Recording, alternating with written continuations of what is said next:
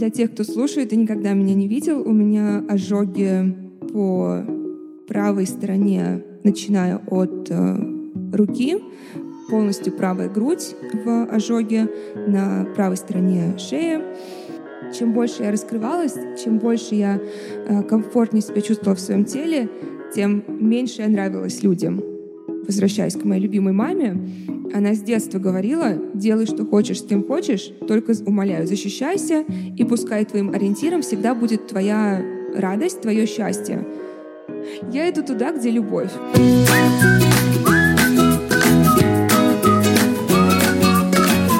Всем привет!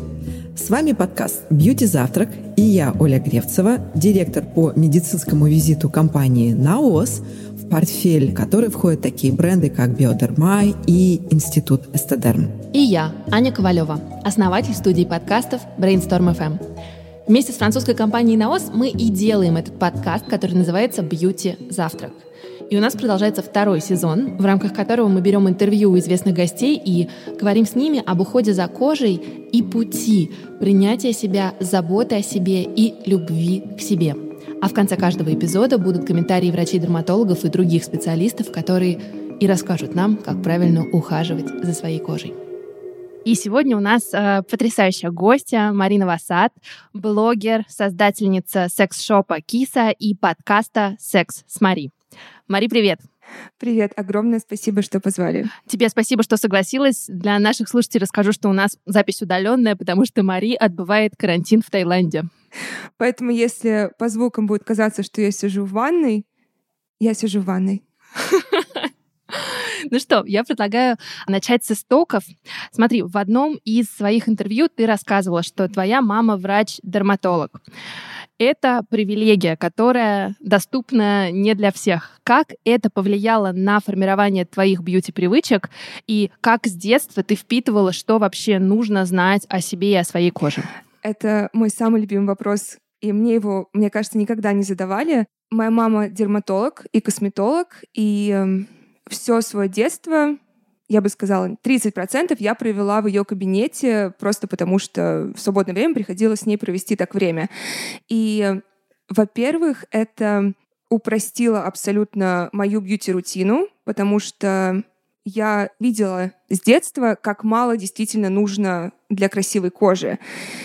Мама меня научила тому, сколько маркетинга просто вокруг, что действительно достаточно банально очищать кожу тонизировать и увлажнять. Такой хорошая база. Маски и какие-то небольшие процедуры, когда у тебя уже более взрослая кожа. А твои бьюти-привычки вообще со временем менялись? Или какие-то основы, заложенные в детстве, в, там, в тинейджерстве мамы, они до сих пор являются для тебя актуальными? Я привыкла с детства решать проблемы по мере поступления. То есть если есть какая-то проблема на лице, я, ну, кстати, до сих пор обращаюсь к маме. Если какие-то прыщики появились, и они не проходят уже, там, скажем, две недели, я говорю маме, так, мама, смотри, появились прыщики, вот что я делала последние две недели. Допустим, я была перелетах, или я ела такую-то еду, или я поменяла средства. Мама вот максимально точечно мне дает совет, что мне нужно решить. То есть, если бы у меня этого не было, я бы шла в Google, я уверена, я бы перепробовала кучу продуктов, которые бы мне не подходили. А так я в основном придерживаюсь довольно простых продуктов касательно ухода. Но если мне нужно решить проблему, я иду в фарму, или в какие-то бренды, которые мама использует на своих клиентах. В начале своей работы, своей просветительской деятельности ты достаточно много рассказывала о своем бьюти-опыте.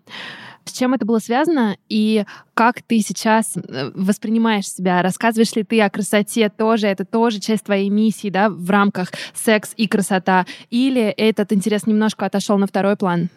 Я начинала как бьюти-блогер, как многие в мое время, потому что Особенно тогда, если ты девушка и ты ютубер, ты либо комедийное видео снимала, либо ты бьюти-блогер. Я пошла по пути бьюти-блогера, потому что я, я не смешная. Но очень быстро я поняла, что это слишком узкая для меня тема, и я стала добавлять больше жизни, кино, видео, путешествия. И вот последние два года больше говорила и про секс тоже Поэтому бьюти, оно никуда не делось, оно все еще, я все еще люблю краситься, все еще люблю ухаживать за своей кожей, за своим телом. Это все еще большая моя страсть. Более того, я очень люблю смешивать как раз секс и бьюти темы, макияж на свидание, макияж на секс. Марина, мы честно готовились э, к этой встрече и прочитали, что у тебя есть специальные дни, которые ты отводишь на self-love, время для себя. Вот что ты вкладываешь в это понятие и как ты проводишь это время для себя? В пандемию намного сложнее, почему-то стала заботиться о себе. Ну, в принципе, все стало сложнее. Мне, как и большинству людей, пандемия далась э, очень тяжко. Мои языки любви — это физические прикосновения, и это время, проведенное вместе. Просто я привыкла к такому образу жизни, что я перемещаюсь из одного города в другой, вижу своих друзей регулярно, то есть всегда я могу там две недели пожить в Лос-Анджелесе, две в Лондоне, две в Москве, и частично, мне кажется, я это делала, потому что я таким образом концентрацию каждый раз получала своих друзей в каждом из этих городов. В пандемию все это забралось, и поэтому все силы, мне кажется, уходили на то, чтобы просто находить в себе силы жить каждый день и находить какие-то радости. А, но сейчас я возвращаю не дни, но хотя бы там 20 минут в день на себя. У меня много разговоров с собой, много вопросов себе задаю. В основном, что тебе хочется, что тебе сейчас нужно, чего тебе сейчас не хватает, что я могу для тебя сейчас сделать. И э, поэтому сейчас э, моя self-love рутина — это именно возвращение к своим нуждам и потребностям. И в основном каждый день если так взглянуть на последние несколько месяцев, я обязательно выделяю где-нибудь минут 30 на танцы. А, где бы я ни находилась, мне всегда важно присутствие зеркала, чтобы я просто танцевала. И Опять же, утро вечером уход за кожей, потому что это тоже прикосновение. Я люблю и краситься пальцами, и люблю наносить маски, и люблю очищать кожу. Все это наношу руками. Это тоже для меня такая связь со своим телом. Знаешь ли ты бренд Биодерма? Конечно. Это, кстати, один из моих первых я бы сказала, даже это первый продукт, который я стала регулярно покупать через мою маму. Ну, то есть э, мицеллярная вода с розовой крышечкой — это то, что моя мама всегда использовала и использует э, на себе, на своих клиентах. И это то, что я всю жизнь использую, поэтому... У тебя есть блоки в Ютубе относительно шрамов, которые есть на теле. И давай самый простой вопрос откуда они появились и вообще твое отношение к своим шрамам на теле. Для тех, кто слушает и никогда меня не видел, у меня ожоги по правой стороне, начиная от э, руки, полностью правая грудь в ожоге, на правой стороне шеи. Я себя никогда не знала без шрамов, потому что они у меня с 11 месяцев. Насколько я знаю эту историю, это был первый день в моей жизни, когда мама меня оставила без своего присутствия, то есть она меня оставила с отцом и ушла куда-то, по-моему, к своей подруге буквально что-то забрать у нее. То есть она меня оставила на грубо говоря, пять минут с отцом. У него была одна единственная задача — не, убить меня. Почти удалось. Я пошла на кухню, потянулась за столом что-то взять, а там была горячая каша, и она на меня вылилась, и отец не знал, что делать в этой ситуации, так как на мне была синтетическая кофта, ее нужно было сорвать, он этого не сделал, он дождался маму, и к тому моменту, как с меня эту кожу сорвали, э, да, в общем, из-за этого остались шрамы. И, эм, кстати, тоже интересная связь с маминой работой. Приезжал бренд, э, он приезжал несколько раз в Петербург, когда я была еще ребенком, и он какой-то продукт при всех хотел на мне тестировать, показать, как он может уменьшить э, видимость шрамов. И я помню даже в том возрасте, я не знаю, может быть, лет 9-10 мне было, я уже тогда поняла, что я не хочу ничего со шрамами делать, потому что слишком много энергии уйдет на сглаживание, которое все равно не произойдет. Во-первых, это будет очень долго, во-вторых, я никогда от них не избавлюсь. То есть, может быть, там слегка они станут мягче, но они так и останутся на мне. И мама один раз попыталась, по-моему, сделать мне шлифовку или показала на ком-то, как эта шлифовка делается. И я поняла, что я не хочу проходить сейчас через боль, через страдания или через десятки тысяч рублей на продукты. Сколько тебе было лет, когда вот ты поняла, что ты не хочешь проходить через страдания и вот эти попытки шлифовки? Лет 9-10. Но потом что тоже интересно, начались как раз уже комплексы из-за шрамов, потому что, ну, переходный возраст, дети очень злые, и я постоянно... А, мне родители так как они всегда работали, ну, я выросла, по сути, с мамой именно только, она всегда работала, и почему я всегда проводила время свободное в ее кабинете, это была единственная возможность для меня с ней видеться. И эм, так как она всегда работала, меня каждый сезон, каждый каникул отправляли в лагерь. Э, и поэтому каждый сезон у меня сменялись люди, каждый новый сезон мне приходилось объяснять людям, что это за шрамы, все очень любопытные. Меня это начало делать еще большим интровертом. Я, в принципе, одиночкой выросла, но когда постоянно нужно новым людям рассказывать, грубо говоря, по сто раз в сезон рассказывать, откуда шрамы, но когда еще переходный возраст вступил, то там еще и начались издевки и всевозможные обзывательства, и э, опять же в 13 14 лет тебе уже начинают нравиться мальчики, девочки, и э, отсюда тоже комплексы росли. Поэтому до 10 лет я никогда не хотела убирать ожоги. Были большие комплексы с 13 до 19 лет, просто потому что вступала в роль, мне кажется, вот элемент как раз секса, влюбленности. Я очень боялась, что меня кто-то увидит без одежды, потому что, опять же, полностью правая грудь в ожогах.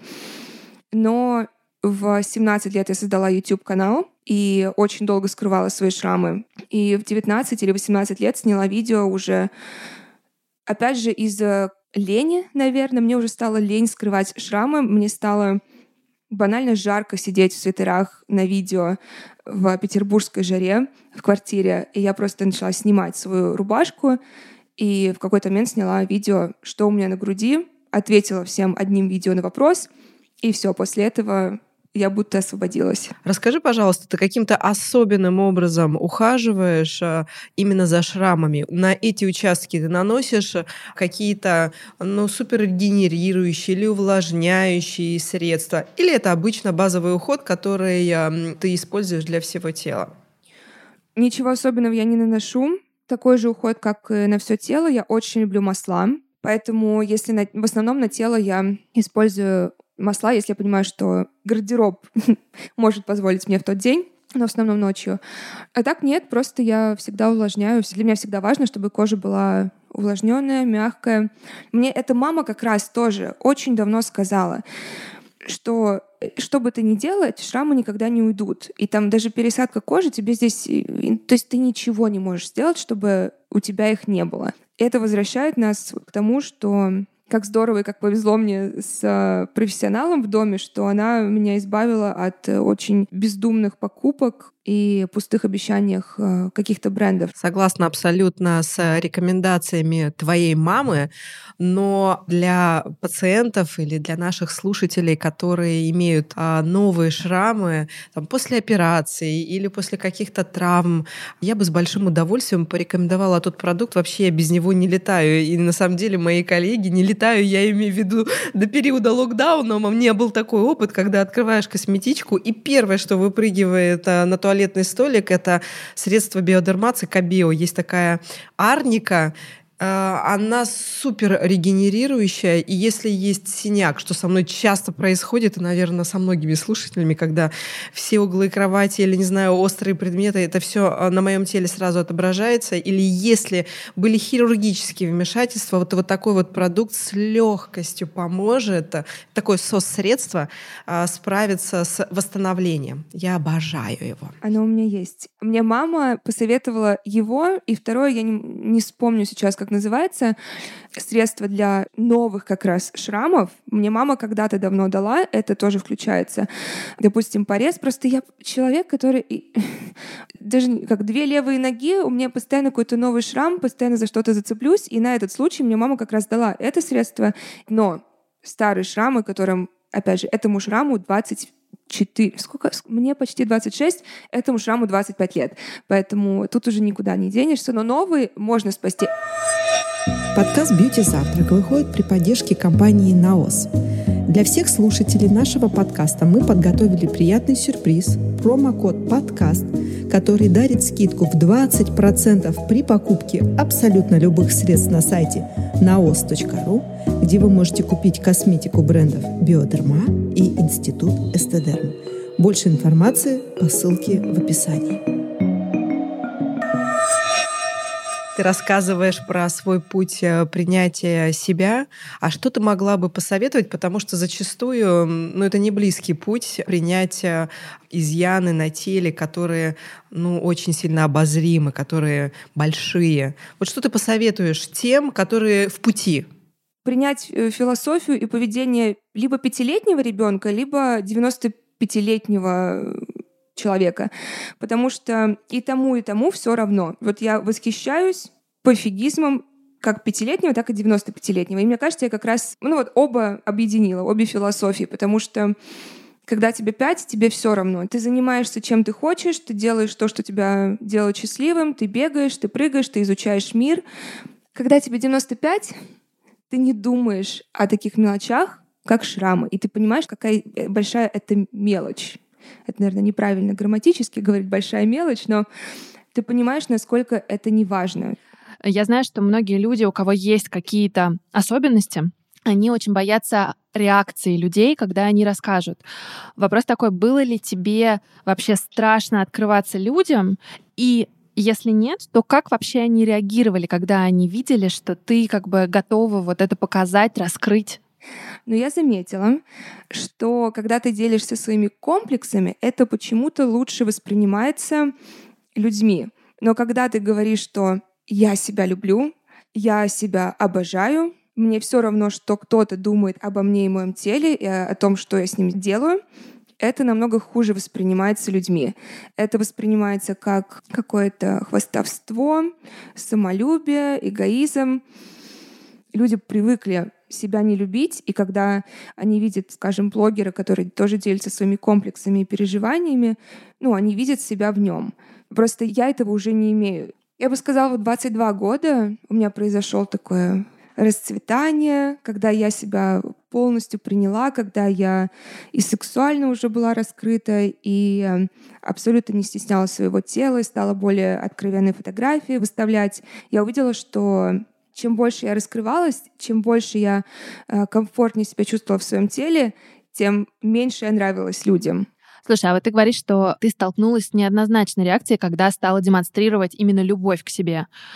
Как ты вообще с этим справлялась? И для тебя это было каким-то критерием или тем, к чему нужно прислушиваться? Или это такая абсолютная любовь к себе, где ты не замечаешь ну, реакции? реакция будет в любом случае. Мнение есть у каждого, и у меня оно тоже есть, и э, я устану. Опять же, возвращаюсь. Вот тут уже философия 95-летнего человека точно.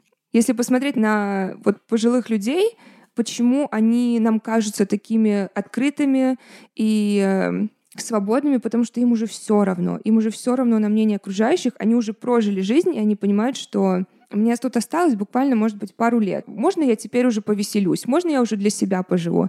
Вот. Я просто решила пораньше это все начать делать. Я рада реакции, потому что реакция — это тоже вовлечение, это показывает, что людям не все равно, но негативное, положительное — это не является для меня чем-то значимым. Ты несколько раз упомянула, что примерно в 22 года ты начала чувствовать опору в себе и приняла себя. А что стало вот этим поворотным моментом? Может быть, ты можешь поделиться? Я сегодня в видео как раз сказала, что я думаю, что все дело было в Америке. Я с пяти лет знала, что я очень хочу поехать в Нью-Йорк. Э, я смотрела как раз тогда «Секс в большом городе», «Друзей». И в 20-21 я уехала в Америку учиться, и потом там осталось еще на какое-то время пожить, и потом в течение года я каждый месяц возвращалась. Это был очень хороший финансовый для меня год, очевидно, что я могла себе позволять каждый месяц в Нью-Йорк улетать, но я поняла, что я себя впервые в жизни не чувствовала странной и не чувствовала другой. Потому что, живя в России и эм, будучи там собой, я, я чувствовала всегда себя скованно, я чувствовала, что я странная, странная в своих вкусах, странная в том, как я одеваюсь, странная в том, как я говорю. А приехав в Америку, я себя просто почувствовала дома и почувствовала, что меня принимают. Поэтому мне это очень помогло. Расскажи про отношения окружающих относительно твоих особенностей с кожей в России и в других странах. Последние, если брать несколько лет, так как я уже совершенно не замечаю этого, другие тоже не замечают. В России все равно спрашивают, что это. То есть я ни в коем случае не сравниваю гомофобию и э, какую-то реакцию на, на шрамы, но есть такое понятие, как позитивная гомофобия. Это когда люди реагируют, допустим, э, мне как-то приводили пример, что э, вот две жены, у них брала интервью как-то в Берлине, что в России они или даже как раз в Германии они пришли записываться, одна жена пришла записываться на прием, и она сказала, что и мою жену, пожалуйста, тоже запишите за мной. И реакция врачей была, что «О, у вас есть жена!» Ну, то есть она была позитивная. Но все равно это показывает, что это еще не норма.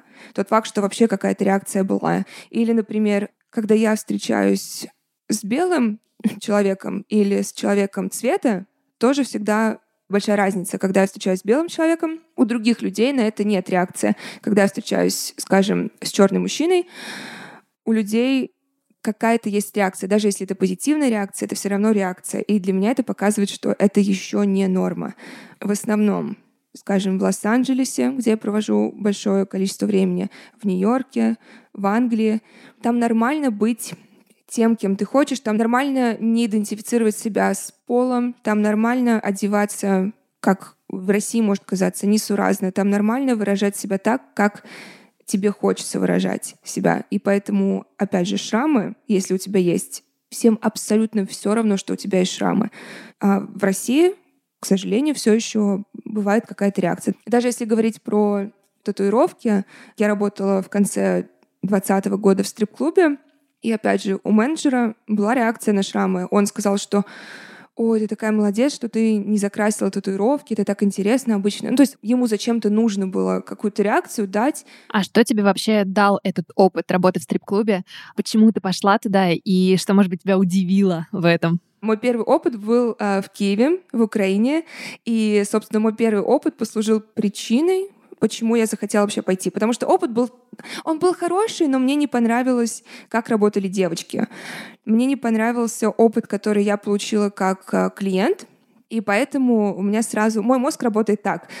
Прежде чем я буду критиковать, я лучше сама попробую, я посмотрю, а я справлюсь с этим делом, я справлюсь с этой работой, а я смогу лучше. Ну и вот, поэтому я как только приехала из Киева, я записалась на пилон, на растяжку, на танцы еще раз, на силовые тренировки, чтобы все это комплексом было. И в конце года устроилась в стрип-клуб работать. И что мне это дало? Ну, абсолютно ценнейший опыт, а, знания там и подхода к мужчинам. Я проработала там совсем немного, и э, что я поняла, что я не хочу работать в России, в частности. Возможно, я поработаю в Украине, но я точно хочу работать еще в Америке и в Англии, потому что опять же, у меня до сих пор есть вот этот азарт, что я хочу узнать, а как много я могу заработать денег, а как еще я могу танцевать там. Поэтому этот мир только для меня открывается. Как э, танцы, которые ты так безгранично любишь, э, помогли или помогали или помогают справляться э, с комплексами? Танцы мне очень помогли знакомиться со своим телом, потому что у меня спорт, он как бы всегда чуть-чуть присутствовал в жизни, но я все бросала. То есть я что-то пробовала, мне не нравилось, я бросала. И в итоге ничего не зацепилось. И только когда я танцами начала заниматься, наверное, лет 7-6 назад, я начала просто базу изучать, и у меня был очень долгий процесс, именно очень долгое раскачивание себя, очень долгий процесс знакомства с собой. И только, наверное, года два назад я стала ходить э, уже регулярно в Лос-Анджелесе как раз на группы. Я думаю, тут тоже очень большую роль сыграл тот факт, что первое время я в России занималась, и это другой стиль танцев, это другая атмосфера. Когда я приехала в Лос-Анджелес, я стала ходить в группы, где люди наряжаются на занятия, где тебя в конце класса снимают на видео, где ты заряжаешься энергией других людей, где нет чувства, что тебя осуждают, где большой фокус на том, чтобы ты получал удовольствие, нежели концентрировался на, на технике и думал, что тебя все на свете сейчас осудят за неправильный шаг. Да, танцы помогли мне познакомиться со своим телом, прочувствовать те мышцы, которых я в жизни, там, на том же фехтовании, скажем, или на конной езде до этого не, не чувствовала, не знала, что они у меня есть. Банально себя хорошо чувствуешь, разумеется, помимо эндорфинов, ты просто себя хорошо чувствуешь, когда твое тело может сгибаться, когда у тебя ничего не стягивает. То есть такие банальные вещи, которые делают тебя здоровым человеком. Мне кажется, я в себя влюбляться стала тоже, когда я вот перед зеркалом танцую, я балдею от своего отражения. Я балдею от того, когда я тверкую.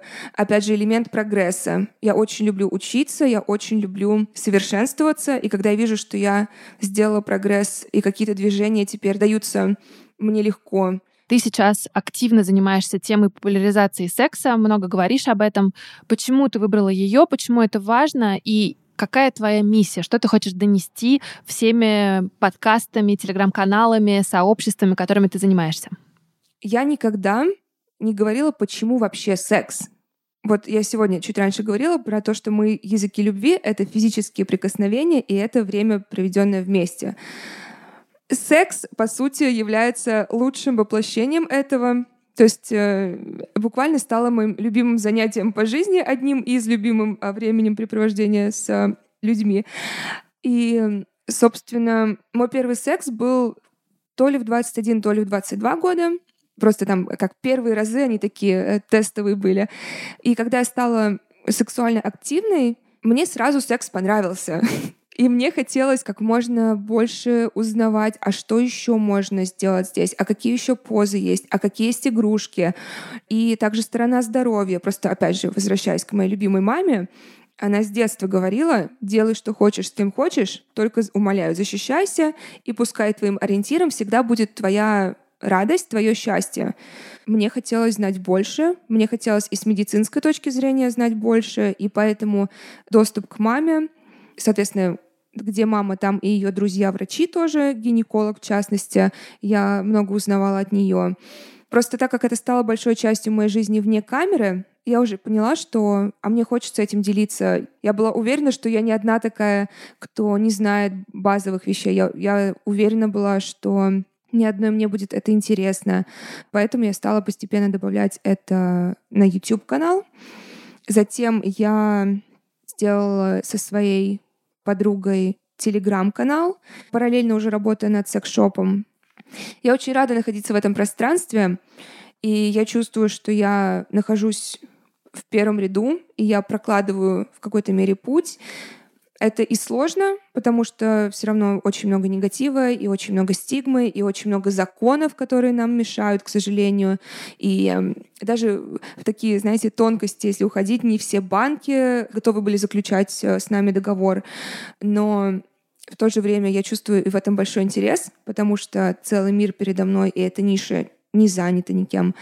И я очень люблю неизведанное, и я очень рада, что мне доводится сейчас открывать этот мир вместе со своими подписчиками. Вот ты сказала про негатив. Вот твое отношение к хейту. Вообще много его в э, запуске да, этого проекта? Самый большой негатив был как раз э, в период, о котором я говорила, после Америки. Я была очень любима в период Америки. У меня был период в YouTube, где я снимала видео каждый день в течение 10 месяцев. Снимала, монтировала, и э, я искренне была очень любима всеми. А потом произошел период, когда наконец-то я стала себе нравиться по всем параметрам. Я стала очень-очень-очень любить свою жизнь и свое тело и открываться. И мне казалось, что вау, я наконец-то чувствую себя комфортно в своем теле и в своей работе. И тут я стала не нравиться людям. То есть моя искренность читалась как самолюбие и как раз не искренность. Я этого не понимала. Я, у меня как не складывалось, пазл не складывался. Как я могла быть настолько честной со всеми, но это читалось как неискренность. Вот, и это длилось, я бы сказала, грубо говоря, вплоть до открытия телеграм-канала Кисы, потому что вот этот переход от закомплексованной 17-летней девочки, которая не целовалась, э, ни сексом не занималась и снимала видео о своих ежедневниках и о том, как она проводит со своими друзьями время, готовя кексы и смотря сериалы дома, очень показался переход, возможно, всем резким, когда я стала говорить о сексе. Вот это был самый сложный период, но я что-то мне подсказывало, что это просто нужно пережить. Нужно просто продолжать делать, что я делаю, нужно продолжать делать, что мне нравится. И до тех пор, пока я буду понимать, зачем я это делаю, до тех пор, пока у меня будет миссия, я знала, что в конце все будет хорошо. Вот ты говоришь про период ожидания. Это круто, что у тебя была внутренняя опора и уверенность в том, что ты правильно делаешь. Но неужели не было ни одного сомнения, а может быть, я там не тот путь выбрала? Или, может быть, многие блогеры прислушиваются к аудитории, да, и ты немножко иногда даже меняешься в зависимости от того, что хочет публика от тебя. Не было ли у тебя такого? Я иду туда, где любовь. Это касается моих перемещений в геолокации, то есть сюда я приехала к девушке, с которой очень давно хотела лично познакомиться. И э, секс-шоп я создала, потому что я очень люблю секс, и мне очень хочется, чтобы все были здоровые, чтобы все получали удовольствие, чтобы люди экспериментировали со своим телом и с телами своих партнеров. Тут, кстати, можно опять вернуться к моей дорогой маме. Мама своим опытом всегда мне показывала, что нужно делать, что любишь. Она работала всю мою жизнь. Я ее очень мало видела в детстве. Если видела, то в основном на работе. И я уловила вот эту связь, что если ты не любишь, что ты делаешь, ты не сможешь это делать каждый день. Ты не сможешь уставший приходить домой, но с улыбкой на лице. Ты так много говоришь о своей маме, и слышно, что она для тебя авторитет с точки зрения того, как себя вести, как жить. Вот мне интересно, в какой момент мама увидела в тебе тоже авторитета, и в какой момент мама тебе сказала, Мари, слушай, а ты молодец, это круто. Я стала для мамы каким-то примером для подражания, если угодно, когда она увидела, что а можно жить и для себя тоже, и это никак не влияет на то, что ты даешь окружающим. То есть, когда я стала краситься, несмотря на то, что поначалу я могла... Ну, дома я как клоун была, я на себя все наносила.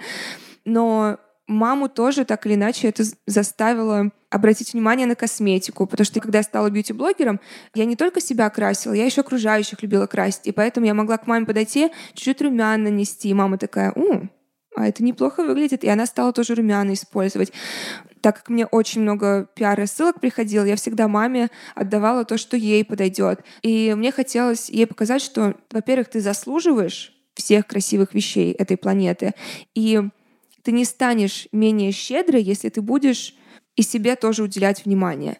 У нас был такой переломный момент в отношениях с мамой, когда мы с мамой очень сильно отдалились, как раз когда я, мне кажется, в Америку уехала, потому что вот я говорю, что уже несколько раз сказала, что я маму на самом деле очень мало видела. И если я ее видела, то это было, когда мы там возвращались с ее работы, если я в перерывы между, там, допустим, школой и музыкалкой приходила к ней. У нас очень, ну, нестандартные отношения. То есть я не выросла с такой мыслью, что семья — это самое важное. У нас был период с мамой, когда мы совсем не общались просто потому что я дистанционно, я была в другом городе, в другой стране. И эм, ее расстраивало, что я не звоню и не пишу.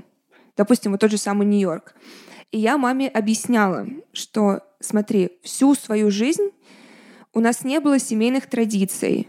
У нас никогда этого на самом деле не было. Мы никогда друг другу не звонили, не писали. Мы слова «я тебя люблю» Я когда маме впервые сказала «я тебя люблю» на прощание, ее реакция была что а, она не привыкла к такому выражению любви. Она, у нас не, не было такой привычки дома говорить это и проявлять как-то какие-то нежности друг другу. И я маме сказала, смотри, я хочу с тобой отношения, я хочу с тобой не просто отношения, там, мама, дочка, и дружеские отношения тоже. Мне хочется тебе рассказывать и про свои отношения, и про свои сексуальные отношения, и про свои переживания, и про работу.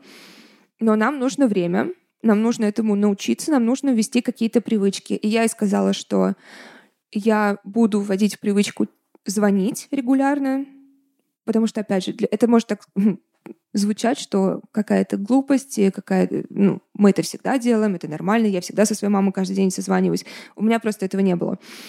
А маму я попросила быть терпеливой со мной. Попросила ее дать мне время, не торопить меня, не ругаться, если я не звоню. И Да, у нас была такая договоренность. Спасибо огромное за такой классный разговор. И, ну, я надеюсь, у тебя были какие-то собственные инсайты, но нам с Олей было очень интересно. Для этого выпуска профессиональный комментарий мы решили попросить у мамы Мари, о которой мы много говорим в этом эпизоде. Мама Мари – врач-дерматолог Светлана Новосад, и последние 25 лет она занимается проблемами дерматологии и косметологии. Мы спросили Светлану о том, как ухаживать за кожей со шрамами, о связи ухода за собой и любви к себе, и, главное, как научить своего ребенка любить и принимать себя таким, какой он есть. Сейчас очень много, просто огромное количество препаратов для улучшения состояния шрамов. И этому нужно делать, наверное, отдельный обзор. Эпидермис над шрамом очень тонкий, легко его можно травмировать. Поэтому крем обязательно должен присутствовать. И это должен быть жирный крем. Линолевая, линоленовая кислота, ненасыщенные жирные кислоты, жирные масла, льняное масло, масло авокадо. Вот из этой серии. То есть нужно просто компенсировать отсутствие липидного слоя над шрамом. И тогда он будет и смягчаться от регулярного ухода. Массируем, смягчаем, улучшаем кровообращение, раздражаем рецепторы. Если шрамы старые, то здесь не сколько специальные средства нужны, сколько регулярный уход маслами. Согласна ли я с тем, что уход за собой, за кожей тесно связан с любовью к себе? И как мама может этому научить? Ты можешь себя любить или можешь даже себя не очень дружить с собой, не очень любить себя в принципе. А гигиена — это закон. Любишь ты себя или не очень. А закон должен соблюдать. Поэтому чистка зубов является ли это любовью к себе? Помыть руки перед едой является ли это любовью к себе? По-моему, это элементарные навыки гигиены. Очень важно привить эту привычку, конечно, с самого начала. И здесь нужна методичность, последовательность, положительные эмоции, регулярность, выработка навыков и формирование потребности, когда уже ну, невозможно пойти спать и ощущать себя нечистым. И тут, конечно, только мама и папа могут этому научить. Уход за кожей – это собственно говоря, вот все. Это как мы моем, как мы вытираем, во что ребенок одевается, при какой температуре он гуляет, что сейчас на улице, какая температура воздуха, насколько холодно или жарко. Он живет в квартире, в квартире какая температура, а влажность в квартире какая. Это все имеет значение. Поэтому с точки зрения здоровья мыть ребенка, в принципе, достаточно два раза в неделю. Но что нам дает ежедневное купание младенца? Это успокаивает, это он лучше спит, это мама лучше спит, папа лучше спит, всем хорошо. То есть водные процедуры, они в принципе очень хороши для психологического состояния. И, в общем-то, для формирования навыков, приятных эмоций.